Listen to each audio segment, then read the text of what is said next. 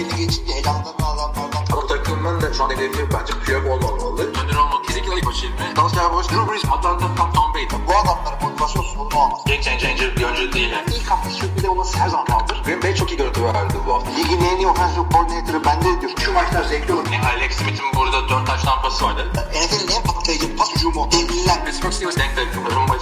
Merhabalar NFL TV Podcast'a hoş geldiniz. Ben Kaan Özaydın. Bu hafta sizlere sürpriz bir konuk getirdik. Görkem Şahinoğlu. İşte geldi sonunda. Sonunda bizlere de uğradı. Türkiye'nin en ünlü NFL yorumcusu. Buraya sitcomlardaki alkış efektini koyacak mısınız? Yok kanka biz de öyle. Bıraktık onları artık. Daha böyle biz Öyle mi? yapıyoruz. Biz amatör podcast. Senin gibi profesyonel podcastçı değiliz.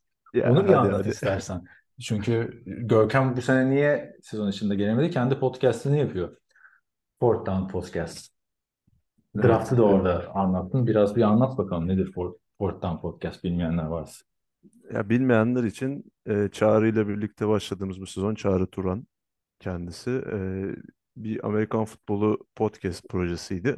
Başlarken aslında kafamızdaki şey böyle haftalık e, yorumlar yapmaktansa yani maçları falan klasik yani böyle değerlendirmektense daha fazla işte neyin ne olduğunu biraz daha böyle yeni başlayan e, dinleyicilere ya da işte NFL izleyicilerine aktarabilmek için daha böyle e, basite indirgeyerek neyin ne olduğunu anlatır bir şekilde kendi seçtiğimiz konular üzerinden giderek e, konuş, konular konuştuğumuz bir podcast yapmak istedik.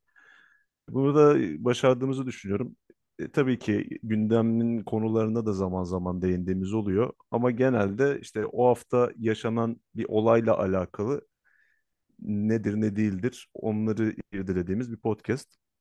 Eğer e, daha önce hiç dinlemeyen varsa aranızda bir şans vermenizi isterim. Nereden? Draft- Po, po, e, pod bilmiyorum şey. e, Spotify değil mi? Spo- evet Sto- Spotify, e, Apple Podcast, Google Podcast bu e, üç platformda da var. Niye Fourth Down Podcast? Senin NFL TV'de de eskiden köşe isimleri vardı. Bir podcast'ta gündeme gelmişti bu, bu bölümlerden birinde. Orada da ismin First Down'dı. Şimdi de Fourth Down. Ya bu aslında bayağı bir düşündük ne olabilir ne olabilir diye. Ha. Olmayan bir e, podcast ismi seçelim diye uğraştık. Ha. Hani o konuda da aslında birçok denememize rağmen yani aklınıza gelebilecek Amerikan futboluyla alakalı böyle e, klasik diyebileceğimiz terimlerden birçoğuyla e, ismini kullanılarak yapılan podcastlar var. Özellikle hani- Touchback mesela güzel bir isim olabilirdi. evet ya ama birçoğu var. O zaman çok e, irdeledik de en sonunda Fourth Down'a karar kıldık. Evet oradan da Görkem'i dinleyebilirsiniz arkadaşlar. Zaten yazılarıyla da bu hafta draft sezonunu coşturdu. Hem Mock Draft 2.0 hem posta kutusu olsun. Hilmi de bayram e, tatili sonrası Türkiye'ye ailesini ziyarete gi- gitti ve tam fırsat oldu işte draft konuşacak en yakından takip eden isim kim Görkem falan.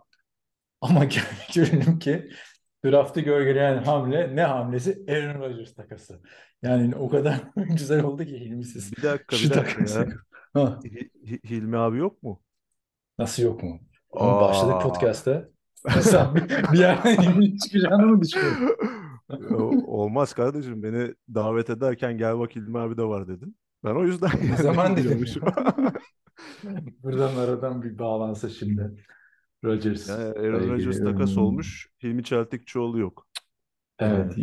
Genelde abi senin NFL TR Podcast'te katıldığın bölümler zaten hep böyle şey Rodgers takası. Daha önce Tom Brady'nin emeklilik podcast'ine denk gelmişti falan. Birimizden biri olmayınca ya da senin artık uğruna mı NFL'de yer yerinden oynayacak, yeri yerinden oynatan bir hamle oluyor. Şimdi istersen Aaron Rodgers takasıyla başlayalım. Ondan sonra draft'a değinelim. Çünkü draft'a da etkisi oldu takasın. Evet, başlayalım abi. Şimdi arkadaşlar biliyorsunuz Aaron Rodgers Jets'te oynamak istediğini söyleyince bundan bir buçuk ay önce e, bu takasın hani o hafta mı bu hafta mı ne zaman gerçekleşeceğini hep beraber heyecanla bekliyorduk. Hatta bir ara konuşmalar mı durdu acaba diye dedikodular olurken tam draft haftasında dün e, yani 24 Nisan tarihinde takas resmileşti. Bu takasa göre New York Jets Aaron Rodgers'ı aldı. Green Bay Packers'ın 15. sıra seçim 15. sıra seçim hakkını ve 170. sıra seçim hakkını aldı. Karşılığında ise Green Bay Packers'a 13. sıra, 42. sıra ve 207. sırayı verdi. Ayrıca bir de 2024 ikinci tur hakkı koşullu olarak Rodgers %65'inde oynarsa birinci tura evrilen bir hak oldu. Yani aslında fena da değil yani bir sene daha oynarsa Rodgers değil mi? Fena 2024 değil. sezonunda. Baya baya iyi bir paket aldı bence Green Bay Packers. Yani %65 dediğin sakatlanmadığı müddetçe çok rahat oynayacağı bir e, snap oranı. Carson Wentz'te vardı benzer bir madde e, Indianapolis Colts'tan Washington Commanders'a draft takas edildiğinde. O mesela o e, yüzdeyi aştı ve o biraz daha düşüktü sanırım. Net hatırlamıyorum şimdi de. Birinci tur hakkını kaybetmiş oldu böyle. Şimdi baktığında bir de 15'ten 13'e çıktılar bu seneki draftta. Yani iki sıra. Açıkçası e, yani Jets adam akıllı pazarlık edememiş gibi hissettim ben. Bilmem katılır mısın? Yani daha ucuza kapatır mıydı?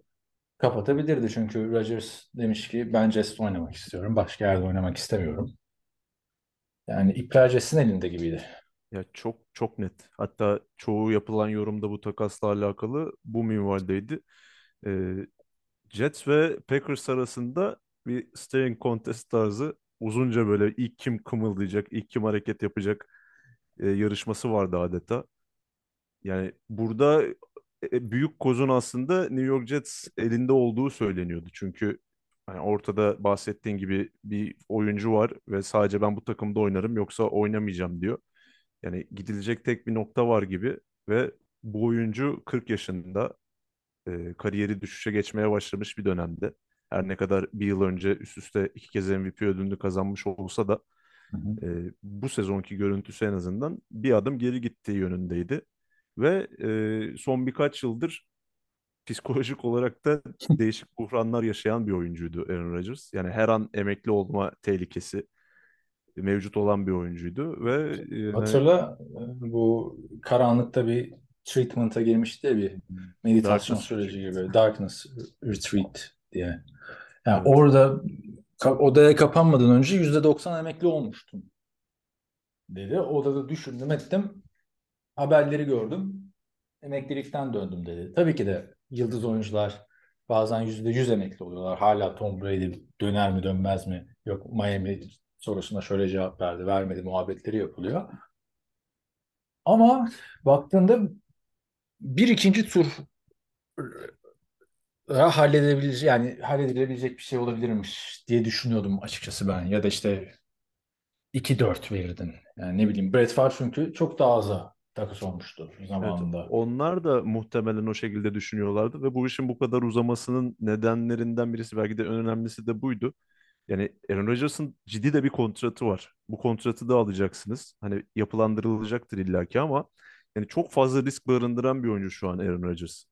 Yani New York Jets'i şu açıdan anlayabiliyorum.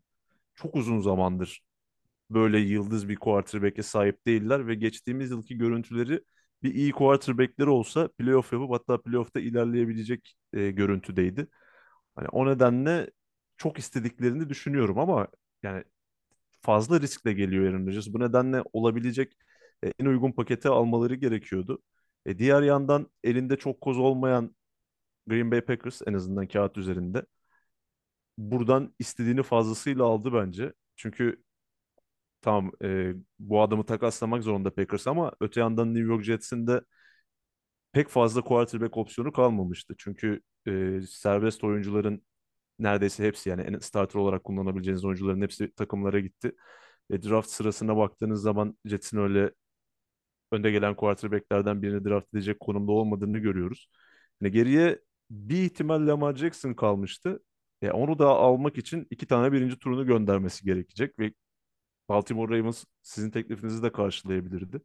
O nedenle onlar da biraz hani Aaron Rodgers'a mahkum kalmış gibilerdi. Yani benim burada Packers'ın elinin be sanılandan daha güçlü olduğunu düşünme nedenim de buydu aslında. E nitekim de bu şekilde e, ilerledi mevzu. Green Bay Hatırla bir Packers dönem. Ha söylesen. alacağının en iyisini aldı bence yani. Bir dönem hatta piyasaya şey haberleri bile çıkardılar. İkinci alternatif Matthew Stafford. Üçüncü alternatif Ryan Tannehill. Hani başka isimleri de piyasaya attılar. Belki de eli güçlendirmek için de bu Jets'in ama günün sonunda Rodgers'a kavuştular. Şimdi Jets açısından değerlendirelim istersen biraz. Dediğim gibi Jets geçen sene 3 farklı QB ile oynamasına rağmen hani playoff yarışındaydı. Kıl payı kaçırdı diyebiliriz. Kıl payı yani. kaçırdı ve bu 3 quarterback'te yani birbirinden kötü. 4 quarterback hatta. S. Traveler da vardı. evet. Evet yani e, diğeri Mike White, diğeri Zach Wilson ve Joe Flacco. Joe Flacco zaten baktığında bu kadroda da olmuyorsa artık onun NFL kariyeri bir, belki de bitti diyebiliriz. E, Zach Wilson başarısız bir deney oldu artık şu dakikadan sonra. E, Matt Leinart gibi. Yani önüne nasıl Kurt Warner gelmişti. Burada da benzer bir hikaye. Göreceğiz gibi duruyor ama bu hamle tabii Jets'in şimdi kazanmak için yaptığı bir hamle. Şampiyon olmak için yaptığı bir hamle. Şampiyonluk gelir mi gelmez mi? Baktığında şu anki Jets Green Bay Packers'tan yani Aaron Rodgers'ın geçen seneki Green Bay Packers'ından daha güçlü mü? Bence daha güçlü. Evet Bilmem net katılır yani. mısın? Kesinlikle. Geçtiğimiz yılki Green Bay Packers'ın e, elle tutulabilir bir yanı en azından kağıt üzerinde savunmasının potansiyelli olmasıydı. Ama Joe Barry sağ olsun onu hiçbir şekilde sahaya yansıtamadılar. Ve hayal kırıklığıyla dolu bir sezon geçirdi Green Bay Packers. Öte yandan New York Jets'e bakıyorsun. Geçtiğimiz yıl ligin en iyi savunmalarından birisine sahipti. Zaten savunma mentalitede bir koça da sahipler. E, o da Robert Salah da artık etkisini e, hissettirmeye başladı bu takımın başında. Hücum tarafında da özellikle geçtiğimiz yıl yaptıkları draftın da etkisiyle çok iyi parçalara sahipler. Yani Brees Hall sakatlanmasaydı sezonun ortasında hani Yılın çaylağı olacaktı. yılın çaylağı çıkartacaktı Jets. Yani Brees Hall mu Garrett Wilson mu diye tartışıyor olacaktık. Böyle bir ortama Aaron Rodgers gibi e, tecrübeli ve hala verebilecek bir şeyleri olan quarterback'i getirmek tabii ki e, mantıklı bir seçenek gibi duruyor. Ancak e, şampiyonluk gelir mi noktasında biraz e, AFC'nin zorlu yolları önlerini tıkayabilir. Ya Çünkü abi şimdi o İnanılmaz konuda bir dengesizlik oluştu. bakınca geçen sene Jets 7-10'la sonuncu oldu grubunda. Birinci Buffalo Bills 13-10. ikinci Miami Dolphins 9-8. Üçüncü New England Patriots 8-9. Şimdi bu hamleden sonra her ne kadar kağıt üstünde güçlü gözükse de takım yani e, Wilson Garrett mi Christian Watson mı? Christian Watson full sağlıklı kalıp bir sezon geçirir mi geçirmez mi kariyerinde bilmiyoruz. Bir de e, pardon Garrett, Garrett Wilson geçen sene yılın en iyi hücum oyuncusu seçilmiş bir receiver. Büyük bir potansiyel. Dört E- farklı quarterback'ten pas yakalayarak bir de. Aynen öyle, aynen öyle. Ee, onun dışında diğer isimlere bakarsan Alan Lazard geldi. Packers'ta Aaron Rodgers'ın ikinci opsiyonu. Ee, bence üçüncü opsiyon olması gereken bir oyuncu bir takımda, herhangi bir takımda. Ee, McCall Hardman geldi. Elijah Moore yerine. Elijah Moore büyük bir potansiyel olarak gelmişti NFL'e. McCall Hardman iyi bir derin pas tehdidi. Ama yani bir takımı sırtlayacak bir receiver değil. Denzel Mims zaten bast oldu artık. 3 yıldır bu ligde. Büyük bir red zone silahı olur belki Aaron Rodgers'ın önünde. Elinde. Yani seviye atlayacaktır tabii. E, Corey Davis e, veteran bitmiş bir receiver. Yani Packers'tan hala daha iyi. Ama baktığında iki sene önceki Packers'tan daha iyi mi kadro? Onu bilemiyorum açıkçası. Bir tane Yani- Davante Adams yok en azından. bir tane de Davante Adams yok. Yani bir Aaron Jones işte Brees Hall full oynarsa. Ee, Yani demem o ki şampiyonluğun bir numaralı adayı mı? Mesela Tom Brady Tampa'ya gittikten sonra ya da işte Peyton Manning Denver'a gittikten sonraki gibi bir numaralı adayı mı? Bence değil. Bence e, şu anda kendi grubunda üçüncülük için oynayacak bir kadro bu. Bilmem katılır mısın yani. Tabii daha draftı göreceğiz. Oradan gelen çarklar yine benzer bir sınıf yakalarsa Tamam. Ama şu anki mevcut durumda Miami ile Buffalo'nun önüne koyabiliyor musun Jets'i? Ya kağıt üzerinde koyamasam bile en azından Miami ve Buffalo'nun geçtiğimiz yıl yaşadığı sıkıntıların bir benzerini bu sezon yaşayabileceklerini düşünürsek potansiyel olarak New York Jets onlarla yarışabilecek konumda olur. Yani çünkü e, Buffalo Bills bayağı hayal kırıklığı bir sezon geçirdi. Hani 13 maç kazandılar belki ama öte yandan Miami Dolphins'in hala e, bir Tua Tagovailoa problemi her an doğabilir. Bunlar Sakatlık da kusursuz takımlar değil. O nedenle Tua derken sakatlık açısından mı performans sakatlık açısından sa- sakatlık açısından. Yani bu iki takım kusursuz takımlar değil. O nedenle yani burada bu ikiliyi zorlayabilir bence New York Jets. Ama şu dediğine katılıyorum. Yani Tom Brady'nin Tampa Bay'e yaptığı etkinin bir benzerini bekleyemeyiz bence. Çünkü neden? Ee, orada Tom Brady'nin iyi bir takıma gitmesinin yanı sıra yanında da getirdiği çok önemli kilit oyuncular olmuştu.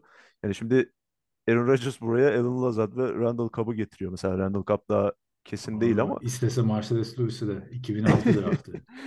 Yanlış o da o da olabilir. Öte yandan Tom Brady'ye bakıyorsun işte Rob Gronkowski, Leonard Fournette, işte Antonio Brown'u falan getirmişti. Onlar bir kere zaten o takımın seviyesinde birkaç seviye yukarı çeken oyunculardı Tom Brady kadar. Hani öyle bir etkisi olmayacak en azından Aaron Rodgers'ın. Ama yine de Ama buraya da McCall Hardman da geldi şimdi. Yani bakarsan buraya da takviyeler yapıldı. McCall Hardman hamlesi işte Fournette hamlesi gibi düşünebilirsin Tampa Bay'de. Ama, ya ama aradaki fark bence yani daha bir prime'ında geldi mesela Peyton Manning'de Tom Brady'de diğer takımlara. Ya şimdi geçen seneki Aaron Rodgers iyi bir Aaron Rodgers değildi. Ha adamı da yoktu. İşte bakalım kaç gömlek açacak. Tekrar MVP formuna geri dönecek mi? o, o noktadaki en büyük soru işareti bence şu. Aaron Rodgers'ın Davante Adams'ız ne kadar o performansı verebileceği bir soru işareti. Çünkü az önce de dediğimiz gibi yani bu takımda şu an bir Davante Adams yok. Davante Adams'la öyle bir kimya vardı ki aralarında yani sahanın her tarafında kullanabileceği bir oyuncu ve yani savunulması mümkün olmayan bir oyuncu görüntüsündeydi. Geçtiğimiz yıl Davante Adams Las Vegas Raiders'ta o kadar sıkıntılara rağmen topun hücum tarafındaki yine çok iyi bir sezon geçirdi. Yani bu ciddi derecede fark yaratan bir oyuncu ve Aaron Rodgers üzerinde de o farkı yaratıyordu. Yani şöyle geliyor insanlara bunlar çok büyük yıldız quarterback'ler e, bu tarz receiver'lara ihtiyaç duymuyorlar. Yani daha böyle o seviyede değil de biraz daha ortalama iş yapabilecek wide receiver'lar olsa da yeterli olur. Ama öyle değil yani. Bazı oyuncular bazı quarterback'lerin seviyesini çok yukarı çekiyor. Mesela e, Tampa Bay'de Rob Gronkowski ile bunu görmüştük. Yani Tom Brady'nin Gronkowski ile birlikte oynadığı oyun Gronkowski'siz oynadığı oyunla bir değil kesinlikle. Benim tek e, çekincem bu açıkçası bu kadroda. Yani kadrodan ziyade bir de şimdi performansta düşüş tam normal sezonda yaşı yani bilirsin 35-36 yaşındayken ama 39 yaşında performans düşüklüğü yaşayıp 40 yaşında performansını arttırman gerekiyor. Bu yaşlar emeklilik yaşı aslına bakarsan. Yani Tom Brady 45 yaşında oynadığı için Drew Brees de 42 yaşına kadar oynadı. Yani Peyton Manning 39'dan sonra bitmişti.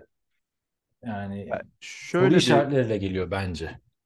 Şöyle bir olumlu nokta var ama e, Aaron Rodgers her ne kadar geçtiğimiz yıl düşüşte olan bir sezon yaşamış olsa da e, fiziksel anlamda çok da geri gittiğini düşünmüyorum ben. Yani tabii ki önceki yıllar kadar bundan işte bir 3-4 hatta 5 yıl öncesi kadar mobil bir quarterback değil. Yani o cep dışına çıkışları, işte baskıdan kaçışları bir miktar gerilemiş durumda ama e, kol kuvveti olarak böyle çok dramatik bir düşüşten bahsedemeyiz bence.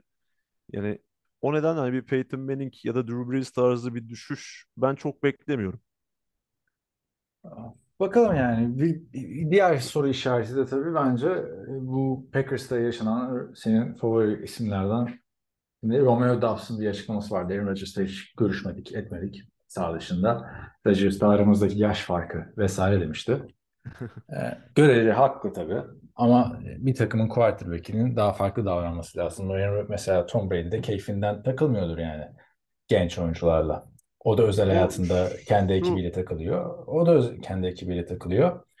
Ee, burada ne olacak şimdi? Lazard geldi. Hele bir de Randall Cobb gelirse yani şu anda Brezilya çetesi kırılır mı? E, gerçekten yani şimdi komik geliyor kulağa aslında değil mi? Bir Brezilya çetesi bilmem ne. Sakaryalılar grubu falan gibi. Aaron Rodgers'la alakalı en büyük sıkıntılardan bir tanesi bu aslında zaten. Ee, belki de ligdeki diğer 31 starter quarterback'ten farklı olarak Aaron Rodgers'ın karakteri ne? e, receiver'larıyla bir bağ kurması gereken bir oyuncu. Yani e, geçtiğimiz yıl Green Bay Packers'ın pas hücumlarının işlemeyişinin nedenlerinden birisi de buydu. Yani birdenbire işte güvendiği oyuncu gitti. Onun yerine iki tane çaylak geldi ve e, bu güveni oluşturmak kolay olmuyor. Özellikle bu yaşta işte Romeo Doubs'ın bahsettiği gibi bu yaş farkında bu daha da zor olan bir durum. Ama burada da durum farklı olacak. Yani Garrett Wilson da geçtiğimiz yıl çaylaktı. Yine bir yaş Hı. farkı olacak. Evet. E, da Moore çok yaşlı bir oyuncu değil. Eli Moore gitti en azından yani. Onun yerine Alan Lazard böyle bir güzel oldu ama e, yani Aaron Rodgers'ın Packers'taki son dönemleri gibi yani idman falan kaçırmaması lazım. 2013 Şeye- Peyton Manning'le ilgili güzel bir belgesel var izledim mi bilmiyorum. E, bu Peyton Manning'in rekorlar kırdığı 55 taş tampası attığı yıl off season'da kameralar alıp başlamış idmana. Yani aslında NFL pazarlısı The Last Dance belgeseli gibi bir belgesel oldu. Almış işte Wes Walker'ı, E- Eric Decker'ı, işte Demarius Thomas'ı, Julius Thomas'ı. Başlamışlar halır halır idmanlar yapmaya. Bütün her şey herkesten önce başlamışlar. Ve bütün sezonda onu çekmeye devam etmişler. Rodgers'ın da böyle bir şey yapması lazım yeni takımında. Nasıl Tom Brady hatırla Covid döneminde gitti. Adam ceza yedi yeni takım arkadaşlarıyla parkta çalıştığı için evden çıkmak yasak diye. E, Yani Rodgers'ın da öyle bir şey yapması lazım. Onunla alakalı bugün de bir haber çıktı zaten. Gönüllü o season programına katılacakmış Aaron Rodgers. Ya yapılması gereken bu. Bununla alakalı çok güzel bir anekdot aslında yine Tom Brady'de var. Ee, o New England Patriots'ın hücum rekorlarını alt üst ettiği 2007 senesi değil mi? Randy Moss'un e, Evet evet. 2007'de aynen. O, o yıl mesela Bill O'Brien anlatıyor. O dönem e, hücumda kalite kontrol koçu mu? O tarz bir şey yani çok böyle e, üst seviyeli bir koç değil. Hı hı. Randy Moss takıma yeni katılıyor. İşte off-season bu gönüllü programları daha yeni başladığı bir dönemde yani testlere gittiğimde Tom Brady'yi orada receiver'larla birlikte görünce şok olmuştum diyor. Yani işte e, Randy Moss, Wes Walker da vardı sanırım. Dante Stalwart mu vardı? Net hatırlayamıyorum şimdi oradaki e, wide receiver grubunu. Hepsini toplamış. O el sinyallerini falan çalışıyorlar. İşte o uyumu nasıl arttırabiliriz, rota kombinasyonlarını vesaire. Yani bu e, gerçekten yıldız olacak ya da yıldız olan quarterback'lerle yani kendini adamış quarterback'lerle diğer sıradan quarterback'leri ayıran önemli bir nokta. Ya o ekstra çalışmayı umarım yapar. Yani yapmazsa şampiyonluk zaten çok zor. Çünkü yeni takım, yeni oyuncular, yeni tesis. Aaron Rodgers dediğin adam Green Bay'den başka hiçbir yerde oynamamış baktığında. Yani örnek olarak Brett Favre örneği var. Brett Favre sezon öncesinde çok iyi başlamıştı. 8-2 yanlış hatırlamıyorsam. Sonra son 6 maçlarını kaybettiler Brett Favre'ın da sakatlığından ötürü. Sakatlanmıştı. evet. Takım çok fena çöktü. Ama o sene hatırlıyorum işte Jericho Cotchery falan var. Çok önce 16 sene geçmiş tabii de. Yani Jericho Cotchery falan vardı var receiver. Biz erkenden çalışmaya başladık. Öyle top atıyor ki sert tutamıyoruz bile. Ellerimiz acıyor falan diyorlardı. Yani Rodgers'ın da benzer bir çalışmadan geçmesi muhakkak gerekiyor. Yani daha iyi bir takıma gittim.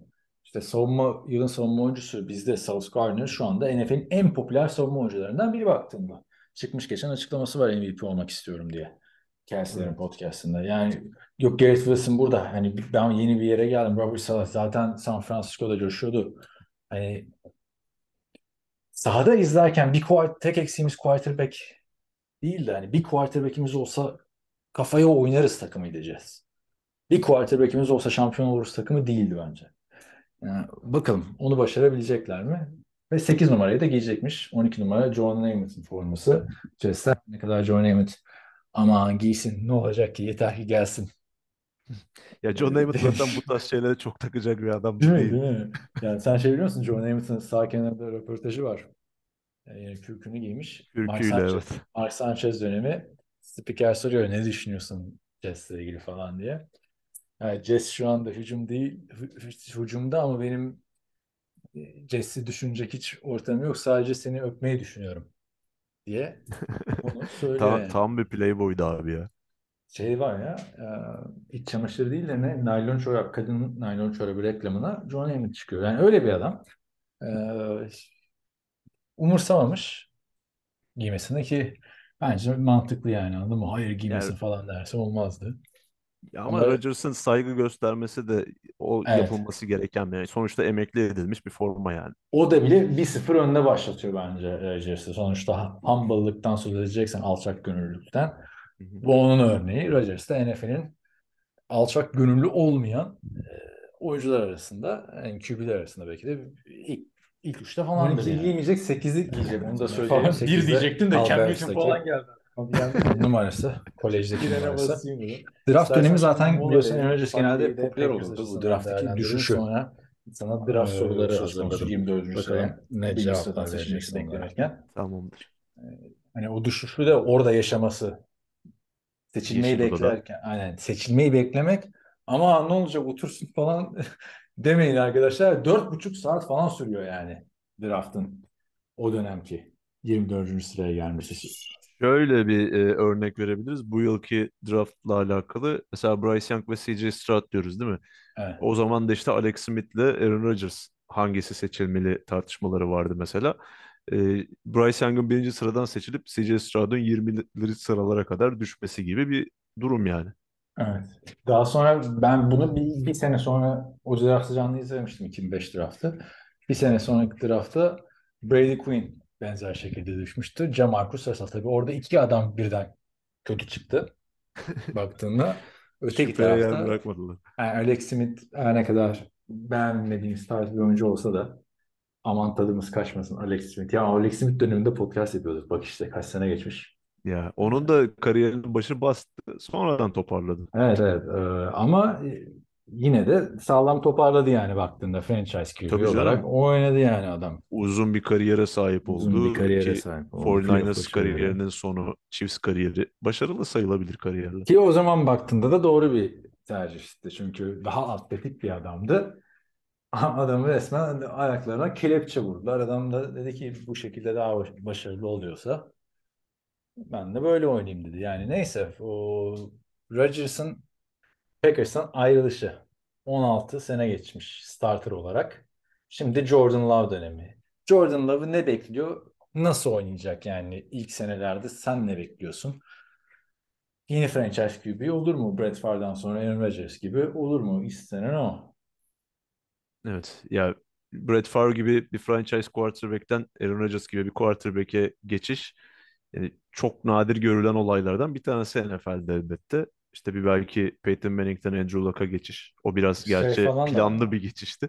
Daha eskilerden. Montana'dan Steve Young'a. Ha, Montana'dan Steve Young geçiş. geçti. Yani Var örnekler aslında. çok az. Var Çok ama az yani ama genele vurduğun zaman az. Abi neden az biliyor musunuz? Çünkü zaten bir tane bulamıyorsun böyle bir adam. Anladın mı? İki, ikisi üst üste gelmiyor demek. Yani Bir de bu tarz risk alman da gerekiyor. Şimdi Brett Favre varken Aaron Rodgers'ı seçebilmen gerekiyor. Ya da evet.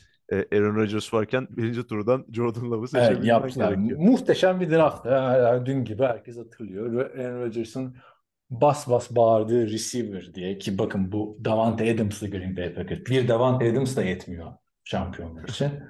Yani bu Rodgers'a laf çakmak için değil. Yetmiyor abi bir tane adam. iki tane olması gerekiyor. Şu anda yetmiyor günümüz NFL'inde. Evet. Ve Cincinnati Bengals'a bakın mesela. Buffalo Bills neden ilerleyemedi bu yıl? Hı hı. Bir tane Stefan Diggs var çünkü başka yok. Ya da Minnesota Vikings. Bir tane Justin Jefferson var. Yetmiyor artık. Yani o kadar pas odaklı bir lig oldu ki bu. Yani Jordan Adam işte Love'ı- res- receiver lazımken Görkem hatırla. Birinci turdan quarterback, ikinci turdan running back, üçüncü turdan tight end. seçerek resmen Ya o draft-. O draft zaten Aaron Rodgers'ın gidiş e, öyküsünde başlatan draft oldu. Evet. Çünkü ipler o zaman gerildi ve Ben her geçen gün kopma noktasında. Denver'a falan bir öncekisine gitseydi mesela şampiyon olabilirdi belki. Yani mesela Evet. Den Russell Wilson'ı çıkar Aaron Rodgers'ı koy, Den koy Denver'a. Sezon başındaki hale bakın bir önceki seneki. Çok daha iyi opsiyonlar oldu. Şimdi Jordan Love 3 sene bekledi. 3 senede rüya gibi bir senaryo. Çünkü koç falan değişmedi. Anladın mı? Evet. Beklerken benzer, tak diye yıllardır hazırlandığın sisteme geliyorsun. Matt LaFleur da Jordan Love çok az şans buldu biliyorsun. Her seferinde böyle bir sarılıyordu. Sanki böyle bir şey gibi Arda Güler tarzı bir ortam oldu Jo- Jordan Love'la takımın yönetimi arasında. Yani adım koruyorlar ediyorlar ama Kendi getirdikleri adam çünkü. kendi getirdikleri adam ama işte aması büyük. Ya tutmazsa Ki tutacak gibi de durmuyor Packers'ın kadrosuna baktığında şu anda. Kimi koy? Rodgers yapamamış abi yani bu kadroyla. Evet ya kötü bir e, duruma düşüyor şu an Jordan Love. O konuda hemfikiriz. Ama bahsettiğim gibi yani 3 yıllık e, staj süresi gerçekten çok değerli şu an NFL'de. Artık yani draft edilen özellikle birinci turda draft edilen e, bir quarterback'in ilk sezonun bir noktasında oynamasını bekliyorsun yani direkt sezona starter başlamasa bile.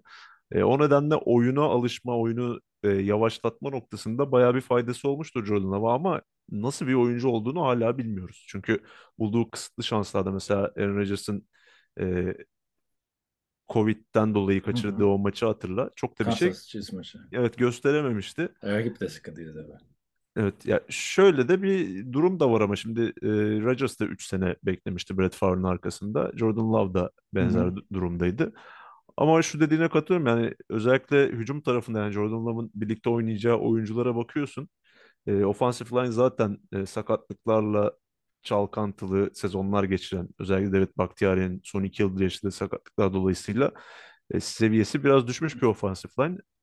Asıl sıkıntı receiver'larda. Christian Watson ve Romeo Doubs dışında adam yok ellerinde. Onlar da yani bir kere off season'da yapılan hamle sayısı Packers'ın receiver'e sıfır. Sıfır. Yani Evet. Devin Funches, Sammy Watkins diye ben burada saç baş oluyordum podcast esnasında. Niye bunları alıyorsunuz diye. Hilmi de çok optimist düşünerek işte ama Devin, işte Sammy Watkins'in işte 2015 senesinde bin yardlık sezonu var veteran falan hani o, o da bir düşünce yapısı tabii taraftarı olunca insan hep olumlu düşünerek sezona başlarsın değil mi yani takım ne yapacağız bu sene falan diye başlamazsın hani ama bu sefer o da yapılmadı. Aradaki fark da bence şu. Yani şu takıma kimi getirsen oynamaz. Yani Aaron Rodgers'ın Davante Adams gittikten sonra istatistik, istatistikleri yarı yarıya düştü. Ve işte şu anda Patrick Mahomes'u getirdi. Şampiyon mu olacak Patrick? Ya da Patrick Mahomes 50 taş tampası mı atacak bu ülkede? Hayır. En büyük fark Aaron Rodgers gelirken hazır takıma geldi. Konferans finali oynamış bir Green Bay Packers'a geldi. Receiver'ları yerindeydi savunması yerindeydi. Packers'ın şimdi biraz savunması yerinde ama Aaron Rodgers'ı pardon Aaron Rodgers diyorum. Jordan Love'ı düşünüyorlarsa bence yani buradan da drafta geçebiliriz. Çünkü 3 sene beklenmez Jordan Love şu anda. 3 sene kenarda oturdu. 3 sene daha bekleyelim. İşte drafta ya tutarsa diye böyle bir orta turlardan alalım değil. Diyorum ki Görkem 15 ve 45. İki tane receiver. Sen ne diyorsun? 15 15 değil ya 13 oldu. 13 oldu pardon. 13 Evet. ve 45'ten receiver alınması lazım. Çünkü örnek olarak bakarsan Jalen Hurts geldi. Soru işaretleri kötü dediler. Ne zaman ki adamın eline Davante Smith ertesi sezon, ertesi sezon AJ Brown verdin MVP adayı oldu. Tua Tagovailoa geldi kötü dediler. Ne zaman ki eline Jalen Waddle artı Tyreek Hill verdin adam MVP performansları çizdi.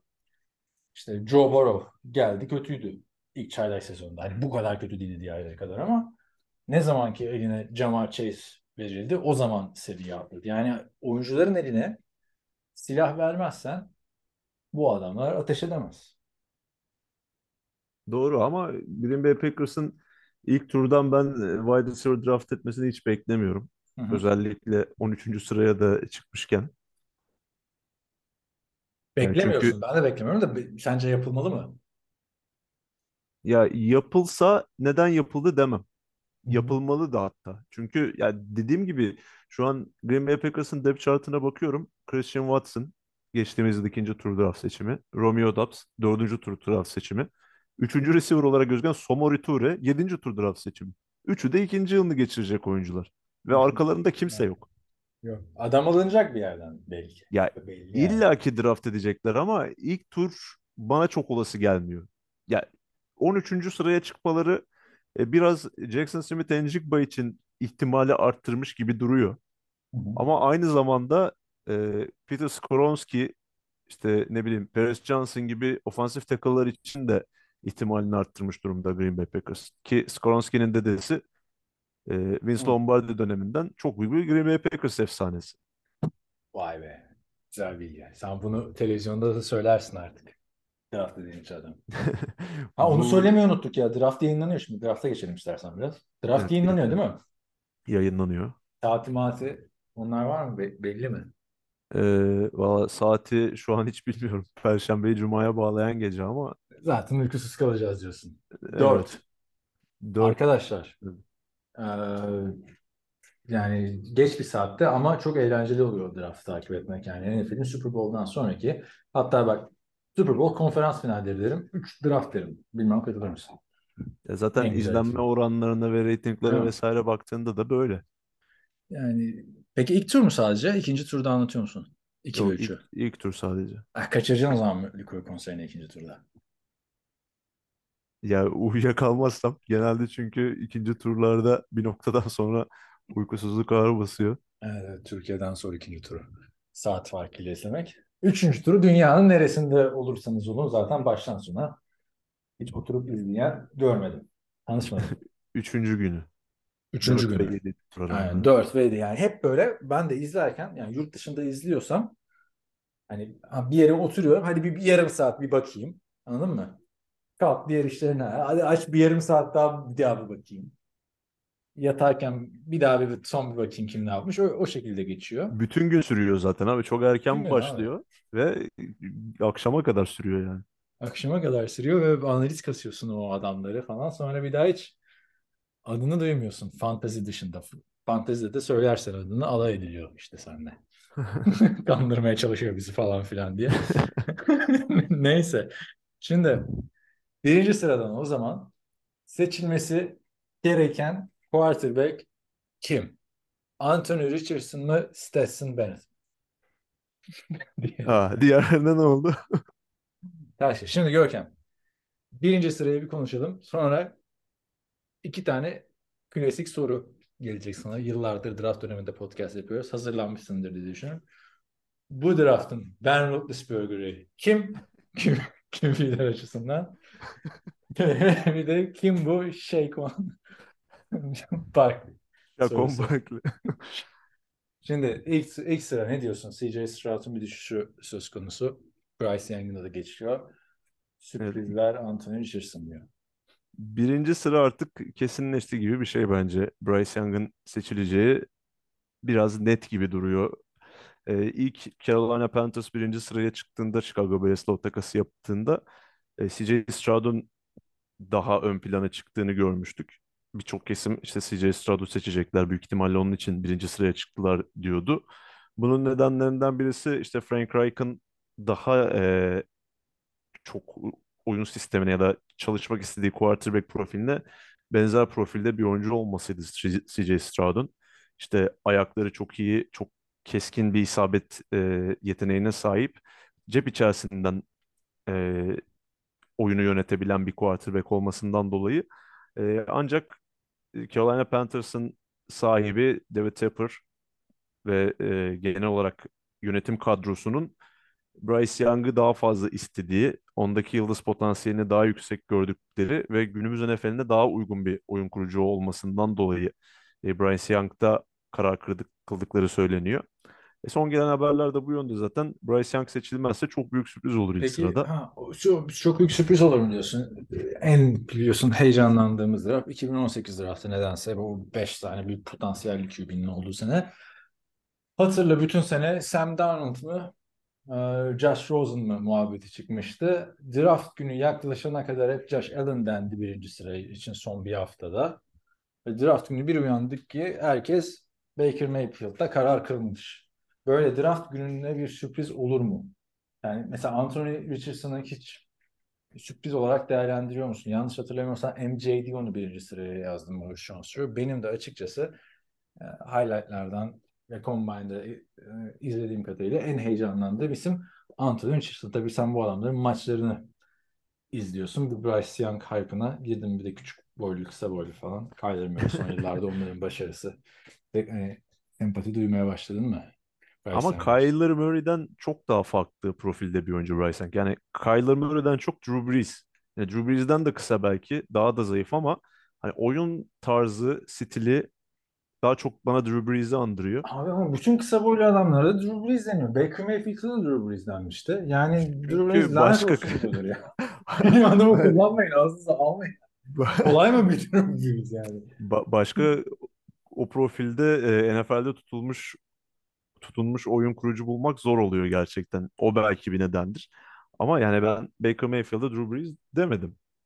Çünkü Hı hı. yani fiziksel benzerlik dışında pek bir benzerlik yok. Ama e, Bryce Young'ın saha görüşü, e, gerektiği zaman oyunu uzatması, hızlı bir şekilde e, önünde gerçekleşen oyunları çözümlemesi, hızlı bir şekilde işlemesi ve genelde doğru pasları atması, o karar mekanizması vesaire Bryce Young e, şey, Drew Brees'e benziyor. Şimdi Baker Mayfield'la alakalı yapılan en büyük eleştirilerden bir tanesi neydi? Tam kısa boylu ama e, topu Karaktersiz. o, o başka bir nokta ama topu e, çok alçaktan çıkartıyor. O pas mekanizması o de, boya dezavantajını daha da bir dezavantaja çeviriyor. Bryce Young'la alakalı yapılan olumlu yorumlardan yani kısa boyuna rağmen yapılan olumlu yorumlardan bir tanesi daha yüksekten topu elinden çıkartması ve e, o pas chartına baktığın zaman şimdi kısa boylu quarterback'lerin sahanın ortasını görememe mevzusu var ya Hı hı. Bryce Young'da o tam tersi yani boyu kısa olmasına rağmen genelde hedeflediği nokta sahanın ortası ve yüzdeli attığı noktalardan birisi de sahanın ortası. Bu yani e, boy dezavantajını çok fazla yaşamadığını gösteriyor bana. Ki bunu ACC gibi NFL'e en yakın konferansta e, gerçekleştirmiş olması da oldukça değerli tabii ki. Şimdi ikinci sıra için ve de adı, ikinci sıra demeyeyim de ilk bunun sürprizleri için bir CJ Stroud muhabbeti vardı. Hatta birinci sıraya da yazılıyordu. CJ Stroud hakkında bir skandal patladı. İlk olarak hatta ikisi bir buçuk skandal. Brady Quinn çıktı dedi ki Peyton Manning Pas Akademi'ye kayıt olduğu CJ Stroud ama gitmedi idmanlara ismini yazdırmasına rağmen. Ondan sonra bir linç yedi Brady Quinn. Hatta senin eski favori kolej yıldızın Robert Griffin Tree de bu muhabbete katıldı. İsmini karalıyorsun falan filan diye. Ee, CJ Stroud. Ondan sonra Brady Quinn de kardeşim benim demem yüzünden bu adam şey olacak dedi. Ee, bir sıra düşecek falan dedi. Ama diğer en büyük skandal yeni bir test. S2 Cognition testi diye bir şey varmış. Ee, bu testin sonucunda Bryce Young %98, Will Lewis %93, o diğer bir QB. Anthony Richardson %79, Hendon Hooker %46, CJ Stroud %18 almış. Yani O konusu. %18'lik dilimde yer almış aslında. Şimdi, şimdi baktım bu test nedir diye. Hiçbir şey bulamadım. Hatta Discord grubuna da yazdım. Dedim ki bunu Next Gen statleri yapan grup yapmış herhalde. dedim. Yok Ya, bu ba- bambaşka Video bir koymuşlar Görkem bak YouTube'a. Ne olduğunu anlatan 4 dakikalık bir video. Ne hiçbir şey anlatmıyor. hiçbir şey anlatmıyor. 9 tane farklı test varmış. 45 dakika içinde çözülen. Ve bu 9 testin ortalaması alınıyormuş. Ama yani hangisi doğru yanlış falan öyle bir şey yok. Tamamen transparanlıktan, şeffaflıktan uzak bir sistem. Normalde de açıklanmıyormuş çünkü gizliymiş test sonuçları. Ne gizliyse yani bir kanun mu var onu gizli yapan bilmiyorum ama bu sene Ama nedense birçok- listesi açıklandı. birçok NFL quarterback'inin sonuçları da yayınlandı yani. Aynen. Brock Purdy'nin falan çok iyiymiş. Ama Wonderlic testin yerine de geçmiş diyenler var.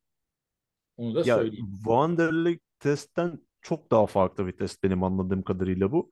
Çünkü e, burada direkt sorulara cevap vermekten ziyade e, benim anladığım ya da bildiğim diyeyim böyle bir e, ekrana bakarak orada e, oyuncuların tepkilerini işte ne kadar hızlı reaksiyon gösterdiklerini, takip kapasitelerini, e, onun dışında işte processing dediğimiz o çözümlemeleri yapmalarını ve bunları ne kadar hızlı yaptığı, işte içgüdüsel davranma noktasında bazı e, kriterleri ölçtüğü vesaire söyleniyor. Yani dediğin gibi içeriğini çok net olarak görmüyoruz ama ve aynı zamanda işte oradaki e, senin konsantrasyonunu bozacak bazı elementleri elimine ederek ne kadar odaklanabildiğini falan ölçen Yani bir test olarak söyleniyor. bir test olarak söyleniyor. Ben CJ Stroud'un yerinde olsaydım girmezdim bu teste. Açıkçası. Döve döve mi sokuyorlar bu teste? Hayır sen yani çok baş o %18 ne, ne hani neyin %18'inde olsan hangi testin çok kötü olursun değil mi? Yani y- 100 üzerinden 18 başarı yapmışsın. Yani %18'lik dilim deyince aslında o da anlaşılmıyor abi. O zaman iyi bir şey %18'lik dilimdeysen. Yani Ama burada e, Amerikalıların bunu kullanış şekli tam tersi. Yani %98'lik dilim aslında %2'ye girmişsin gibi. Evet, yani bu, bu böyle bir saçma sapan bir şey. Yüzde açıklıyorlar. Sen de sanıyorsun ki "Aa, 100 soru sordular adama bu 18'ini cevaplı diye doğru yapabildi. Değil mi? Bir Bu puan oldu. açıklayın kardeşim. Bu, bu, bu yani çocuğun üstüne bu yapıştı adamın üstüne ve baktığında yani bunun Amerikan futboluyla ne kadar alakası olur olmaz bilmiyorum. Çünkü bu adam 85 taş tampası atmış abi iki senede. Hani kötü bir takımda da oynamamış. Rakipleri de kötü değil. Ya bunu yapıp böyle bir %18 aldığı için düşerse ilk turdan falan hani o kadar düşmez bil- Yani ilk bilmiyorum ama düşmez. yani bilmiyorum abi zaten bu testlerin ne alakası var adamın oynamasıyla bu testler işe yarasaydı ona göre draft yaparlardı New York e, New York diyorum New Orleans Saints'in asistan genel menajeri mi genel menajeri mi, mi ne demiş ki 2016 yılından beri her draftta bu S2 testi kullanıyoruz demiş. Baktım ne yapmış? İki sene üst üste center seçmiş abi adam gibi. İlk seçim hakkıyla. yani orada da Drew Brees al diyor receiver receiver diye baktığında yani e, tabii ki de sürekli receiver alın demiyorum ama hiçbir şey ol, olacağını düşünmüyorum ben sahadaki oyunun bir testte kötü sonuç elde etmesine. Ya bunu e, ne kadar etkili olacağıyla alakalı net bir veri yok tabii yani. Daha hala görece yeni bir test. Çok büyük e, bir deneyden bahsedemeyiz burada. Ama enteresan bir şekilde e, yani Bruce Feldman'ın mesela The Athletic'te bir yazısı çıktı geçtiğimiz günlerde. Ligden işte quarterback koçları, hücum koordinatörleriyle işte savunma oyuncuları için savunma koordinatörleri, çeşitli pozisyon koçlarıyla yaptığı görüşmeleri aktardı. Orada benim yani okurken aldığım hissiyat ligde birçok takımın bu teste bayağı bir kıymet verdiği yönünde. Yani o nedenle CJ Stroud'un düşüşü öngörülebilir bir şey. Ama şimdi Houston Texas'ın ikinci sıradan sırf bu nedenden dolayı CJ Stroud'u draft etmeyecek olması potansiyel olarak Hı hı. Bence doğru değil yani çünkü hani adamların bakış açısı farklı. Onlar e, quarterback'ten ziyade savunma üzerinden yapılanmak istiyorlar e, görüntüsü var ortada şu an. Ama işte quarterback ihtiyacı olan diğer takımlar mesela Indianapolis Colts ya da ne bileyim e, orada kim var başka işte Tennessee Titans gelirse mesela hani onlar es geçerse Raiders. bu Raiders onlar es geçerse bundan dolayı olacaktır gibi geliyor muhtemelen. Şey Ama konuşabiliriz aslında. şöyle de bir dedikodu da var. E, CJ Stroud'un düşebileceği en uç nokta olarak 7. sıradaki Raiders gözüküyor. Yani lig genelindeki beklenti bu yöndeymiş. E, Raiders seçer abi 7. O da sıradan Stroud'u düşüş. bence. 7. sıraya düşen son QB de Josh Allen'dı hatırla. Evet. O bile düşüş gelmişti yani birinci sıraya yazılırken.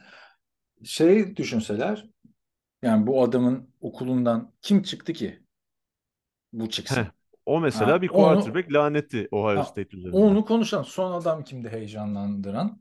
Draft Justin Fields. Ha Justin Fields. Ama Justin Fields okul değiştirmedi mi? Georgia'dan gelmişti Ha, Ohio State. Ee, şey Tam Ohio State Dwayne Haskins. De, evet, Dwayne Haskins rahmetli. Şey tuzak cevap verdi yani. Görkem burada trivia'ya. Yani e, Dwayne Haskins de olmadı. Baktığında büyük bir bastı oldu NFL kariyerinde. Çünkü adamın kafası sahada değildi. Yani Bir şey vardı. selfie'ler falan vardı yani Bir tane oynarken. bir şey Smith vardı Heisman kazanarak gelmişti. O da Troy. Smith. Ha, Troy Çok Smith. eskiden. Yani Terrell Pryor. onlara bakmak lazım anladın mı? Ee, tartışırken. Yani ona Ama göre mesela e, Joe, Joe Burrow var. O da orijinalinde Ohio State QB'siydi yani LSU'dan geldi belki NFL'e ama. Evet ama işte o, O tamamen sayılmaz. State. O da sayılmaz. Oynamadı ki bir de Joe Burrow bu arada yani hani o böyle bir baktı çıktı yani. Şu ortama bakmaya geldim. Aynen. Yani bilemiyorum. CJ Stroud'un testine çok takılmamak lazım. Wonderlic testi yapmıyorlarmış artık diye okudum. Yok o bayağıdır yapılmıyor ya. Bayağıdır değil. Joe Burrow'lar falan yapmış o zaman. 3 sene öncesine kadar yapılıyormuş yani.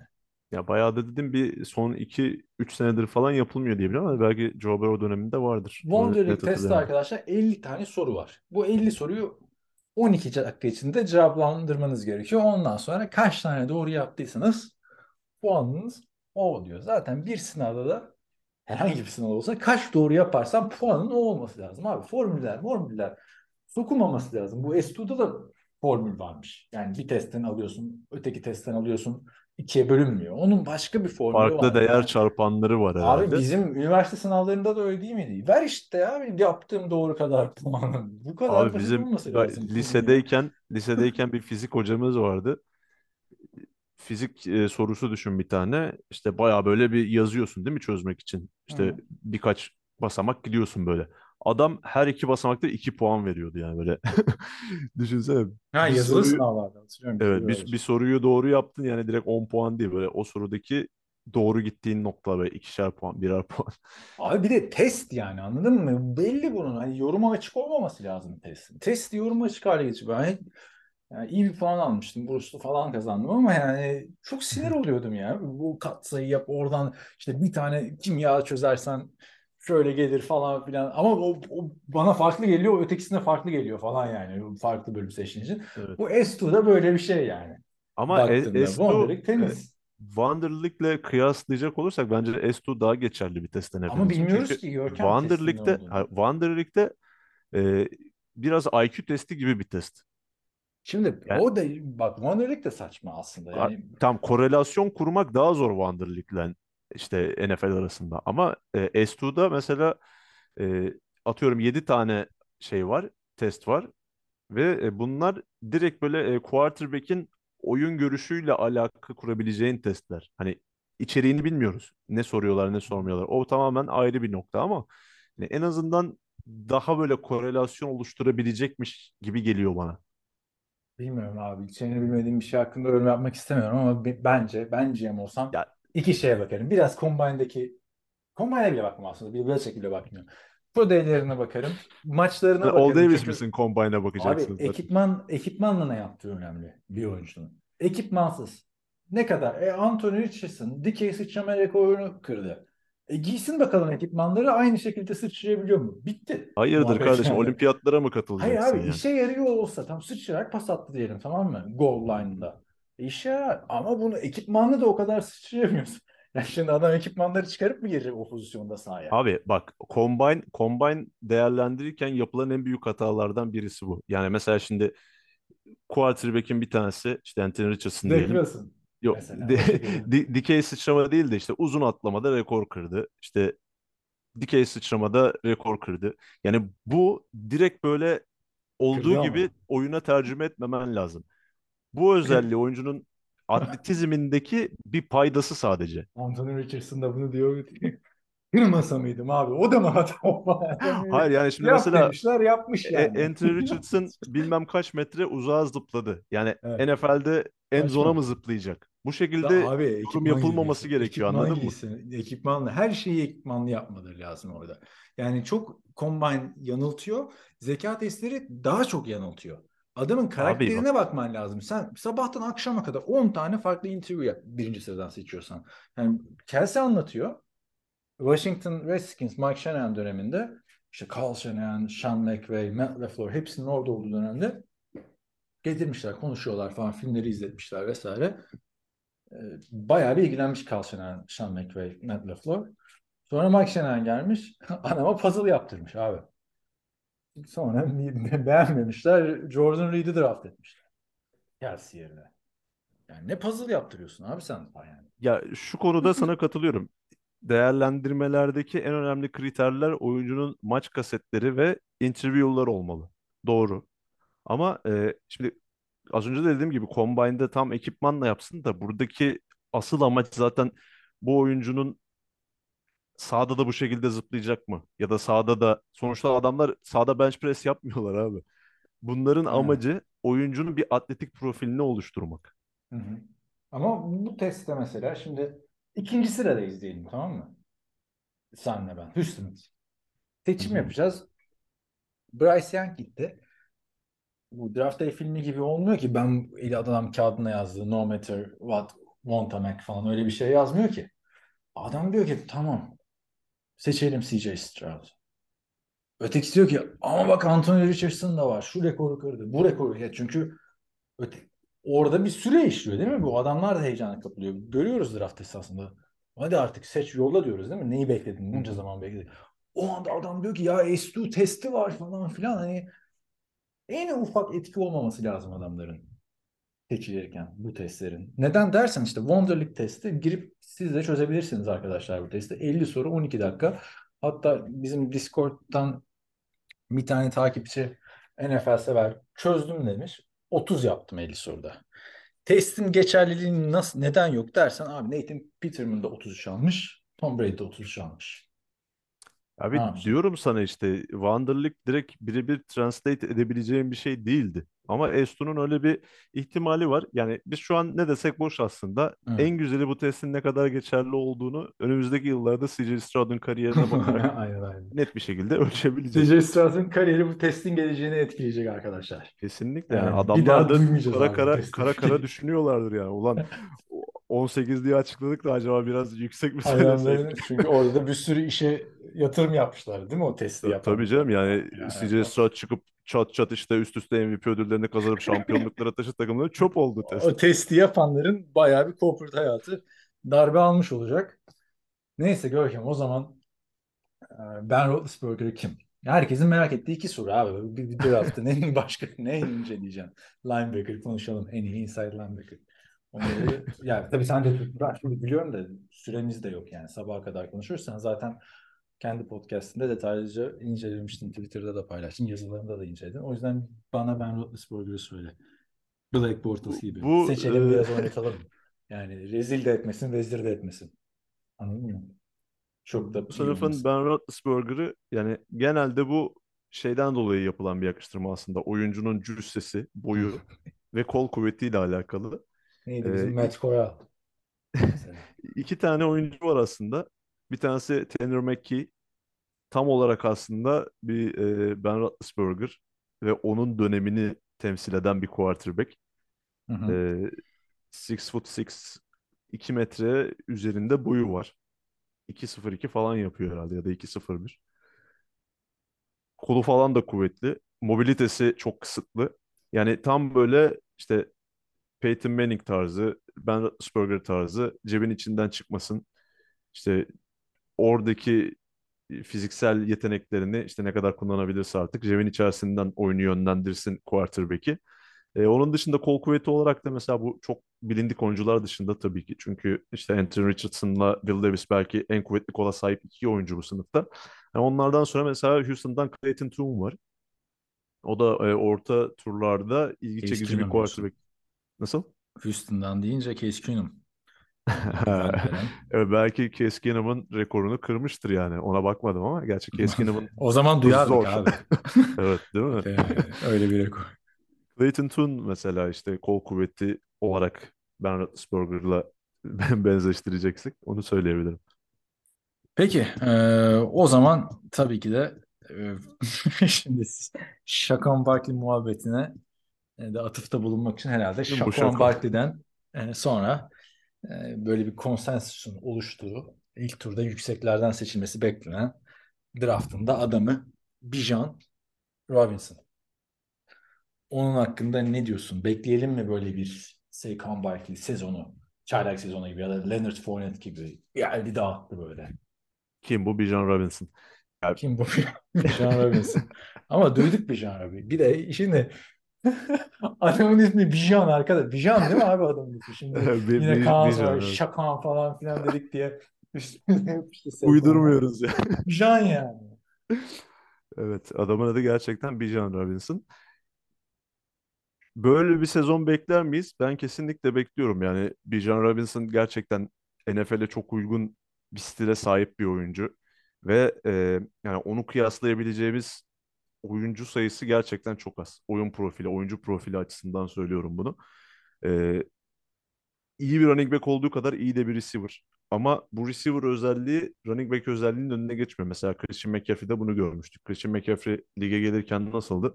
Abi işte Stanford'da şöyle bir running back var.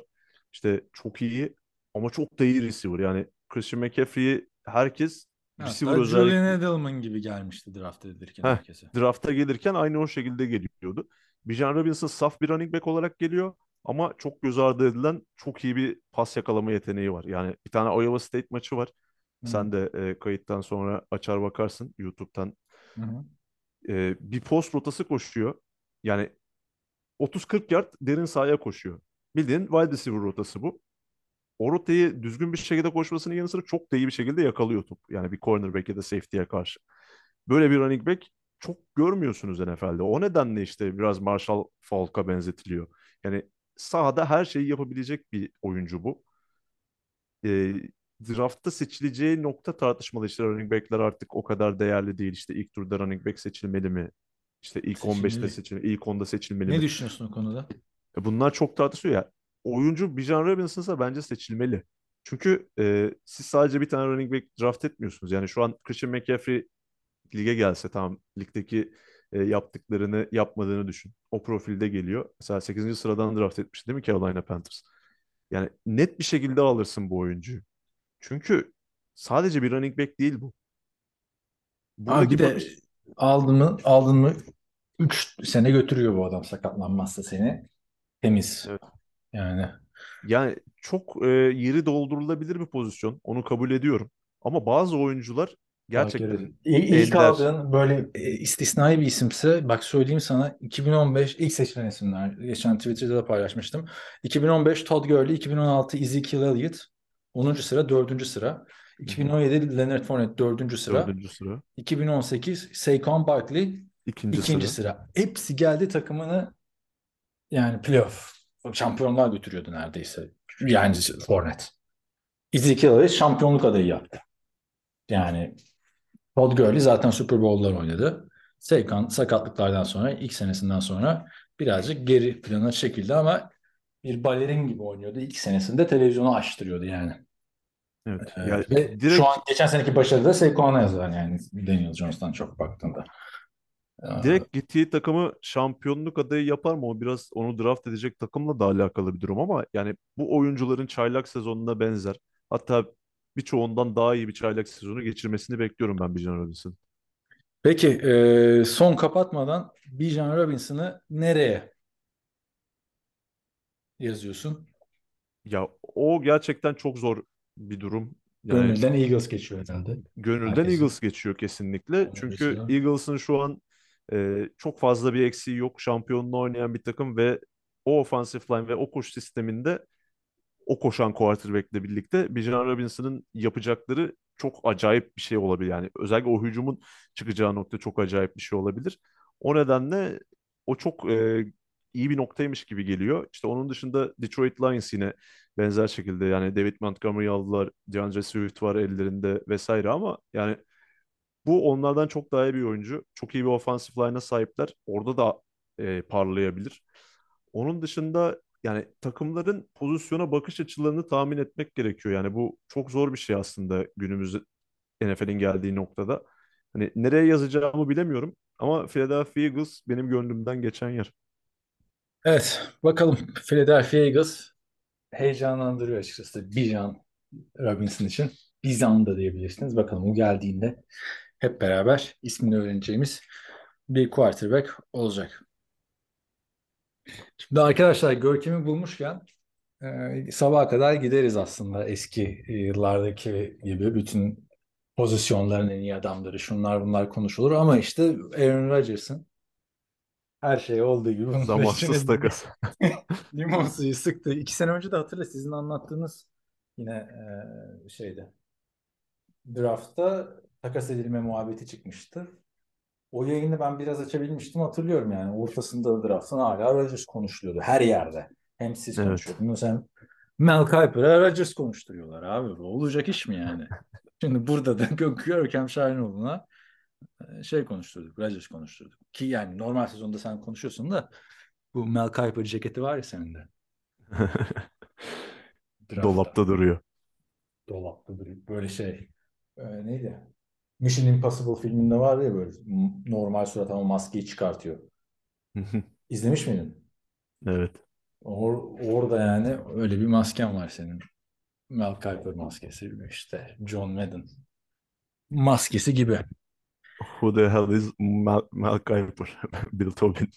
Şimdi eee, ne diyoruz Görkem? 27 Nisan'ı 28 Nisan'a bağlayan gece diyoruz normalde ama aslında artık Türkiye saatiyle bu gece değil sabah. Evet. Cuma sabahı oluyor. Cuma sabahı eee, nerede? Sespor Plus'ta mı? Esport Plus'ta e, Esport 2'deki yayından emin değilim. Orada da olabilir. Kaç saat farkımız oldu? 7 saat değil mi? 7 saat ise Hı hı. eee, gece 3. O zaman gece hala. Gece Gece 3 3'te başlıyor. ama e, yine eğlence. başlaması yok ba- başlaması işte 3.30 falan bulur herhalde. Evet bakalım heyecanlı mısın peki? Son neler söyleyeceksin draft öncesi? Bir tavsiye mavsiye bir şey var mı? Bak Hilmi mesela Ya draft günü yazılarını güncelledi. Yani hiç izlememiş biri için. draft dönemi e, bu sporu takip eden, e, drafta özellikle ilgi duyan herkes için heyecanlı bir dönem tabii ki. E, ben de aynı şekilde heyecan duyuyorum. Hatta bu yıl çok fazla bilinmez olduğunu düşünüyorum. Özellikle e, Houston Texans'ın quarterback seçiminden uzaklaşmasıyla birlikte daha da e, işin rengi değişmeye başladı. Yani net yorum yapmanın zor olduğu bir yıl bence. Mock draft'ta da çok fazla başarılı tahmin beklemiyorum o nedenle. Yani Zaten dakika bir gol bir takas oldu. evet takas oldu, sıralar değişti. E, Draft genel itibariyle zaten bilinmezlerle dolu bir şey. Bu yıl bunu daha fazla hissedebileceğimiz bir yıl olacak. Yani belki geçtiğimiz yılki kadar e, yıldız receiver'ların konu olduğu, işte draft sıralarının yer değiştirdiği takaslar göremeyebiliriz. Geçen Çünkü seneki çok draft neydi ben unuttum bile ya. ekstrem bir durumdu. Yani A.J. Brown falan draft günü Mar e, Marquise Brown takası oldu Aa ya doğru onlar. onlar güzeldi. Bir Ya şimdi sen aksiyon de benim olmuştu. Marquise Brown iddiası da yalan oldu adam sakatlanınca. Ben çok kazandım onu abi. Nasıl kazanıyor sakatlanınca? Onu da arkadaşlar Görkem demişti ki bu olmaz çok kötü oyuncu daha kötü oldu falan filan. Arizona'ya gitmesi değil mi? Öyle bir şeyler demiştim. Ben demiştim ki büyük oyuncu. Çok fena olacak. Takım çöktü. Bir o kaldı belki de. Şimdi Evet. Arizona'da.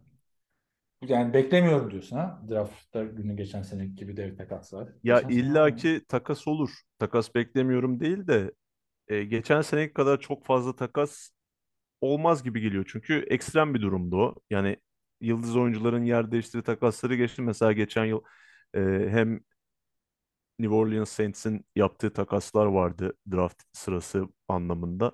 Yani bu yıl da illaki draft sırası takaslar olacak. Özellikle hani quarterback'lerin düşmeye başladığı bir senaryoda mesela CJ Stroud'un ikinci sıradan seçilmeyip işte düşmeye başladığı bir durumda üçüncü sıra çok potansiyel bir takas noktası olacak. Ama şöyle bir durum var. Hangi takım quarterback için takas yapar bunu kestiremiyorsunuz. Çünkü şu an e, ilk 10 sıra içerisinde ciddi quarterback ihtiyacı olan takımlar işte Carolina Panthers, Houston Texans ve e, Indianapolis Colts. Diğerleri almayanlar. Yani daha var bence evet ihtiyacı olanlar ya da. var. E, e, Las Vegas Raiders var. işte Seattle Seahawks'ı, Detroit Lions'ı bunları hepsini katabilirsin. Yani gelecek anlamında ihtiyaç duyan ve duyabilecek takımlar bunlar. Ama acil quarterback ihtiyacı olan takımlar olarak bakıyorum. Mesela 11. sırasındaki Tennessee Titans'ın takas yapmasını bekliyoruz yukarıya ama onlar da ne kadar motive olacaklar bu konuda yani e, verecekleri alacağını karşılayacak mı? Evet. O soru işareti. Yani takasları tahmin etmek de zor gerçekten.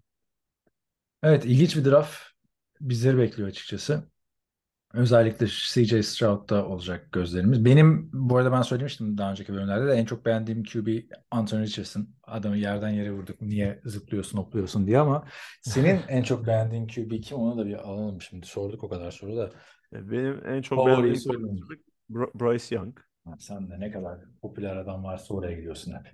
Abi bu konuda homerlık yapacağım yani yapacak bir şey yok zaten. Nasıl homerlık? Alabama, Alabama'yı destekliyorum kolejde. E, sen de niye öyle Görkem ya? Yani Nasıl? kolejde en başarılı kim? Alabama. NBA'ye en başarılı kim? San Antonio. San San Antonio nerede başarılı abi Ha, ya? sen Birinci takip sıra etmeye adayız. başladığında şimdi Baktığında E, en başarılı. neden NFL'de Las Vegas Raiders o zaman? Hadi bunu da açıkla bakalım. Bu- Ben ben biliyorum sebebini. Bir tane başarılı sezonunu görmedik. Yani bir tane görmüşümdür de. O yani. Hayır abi Şeyde, Alabama, futbolda Manchester United çocukluğun en başarılı takımı baktığında. Ama bak hepsinin- zaten Ferrari hepsi- abi. Tak yapıştırmış.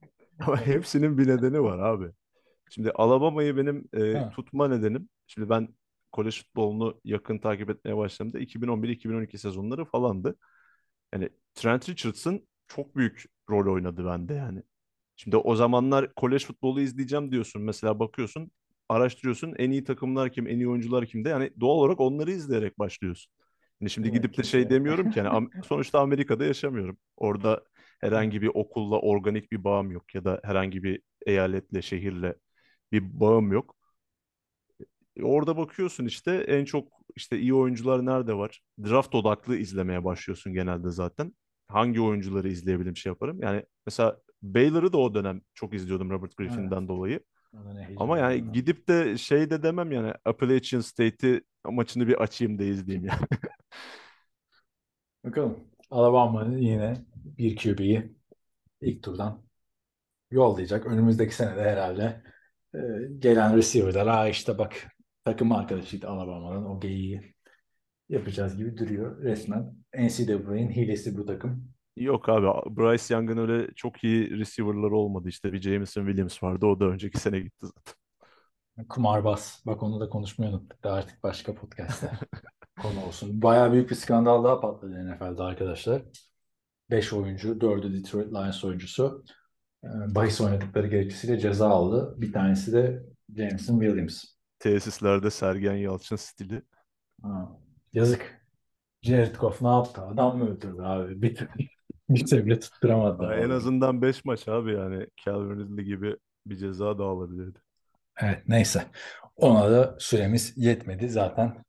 Biliyorsunuz biz bunca zaman siz veriyor musunuz bilmiyorum da bile biliyorsun NFL TR'de hiç bahisle bir şeyimiz yok yani. Ee, bahis tahmini falan vermiyoruz. Yani kendi aramızda yarışıyoruz yani. Bizim tek rakibimiz birbirimiz gibi bir durum söz konusu. Görkem çok teşekkürler geldiğin için. Hem Aaron Rodgers konusunu baştan sona değerlendirdik. Hem de draft'a e, dair bir geleneği bozmadık. 2015'ten beri her draft dönemi Mel Kiper gibi sahneye çıkıp şovunu yapıyorsun. Sana kolay gelsin diyorum yayında. Umarım hem anlatırken eğlenirsin hem de izleyenleri eğlendirirsin. Nasıl? Ama espriler espriler yap. Nasıl? Espriler yap abi biraz. Onları hazırla. Yayında mı? Ha, ya Wi- Will Davis'te bayağı bir malzeme var zaten. Will Anderson'la ilgili mesela yapacağım mı? Seks sayıları falan. Onları söylemek önemli. Ya o is- istemsiz oluyor artık ya. Ya bir poker oyuncusu gibi diyorsun. Subliminal mesaj. Yakın takip diyor. Ama Will Levis'in kabuklu muz yeme ve kahvesine mayonez koyma O mayonezi her zaman ilginç. koymuyormuş bu arada. Yani onu Evet araştırdım ben. evet ya o şey olarak. arkadaşlarımızla yaptığımız bir geyik falan dedi de Neyse. bir kere yapıştı abi o üzerine yapacak bir şey yok. Evet çok sağ ol Görkem. Dinleyenleri de kapatmadan önce hatırlatalım. Discord'a gelmek isterseniz arkadaşlar draft günü bir organizasyon yapmayı da planlıyoruz orada. NFL.com.'daki menüden Discord'a ab- katılabilirsiniz. Onun dışında bizlere destek olmak isterseniz NFL TR'nin patron sayfasından patreon.com slash NFL TR üzerinden destek olabilirsiniz. Bizi dinlediğiniz için çok teşekkür ediyoruz. Görkem sana da ayrıca teşekkürler. Ben teşekkür ederim. Herkese iyi haftalar. İyi haftalar.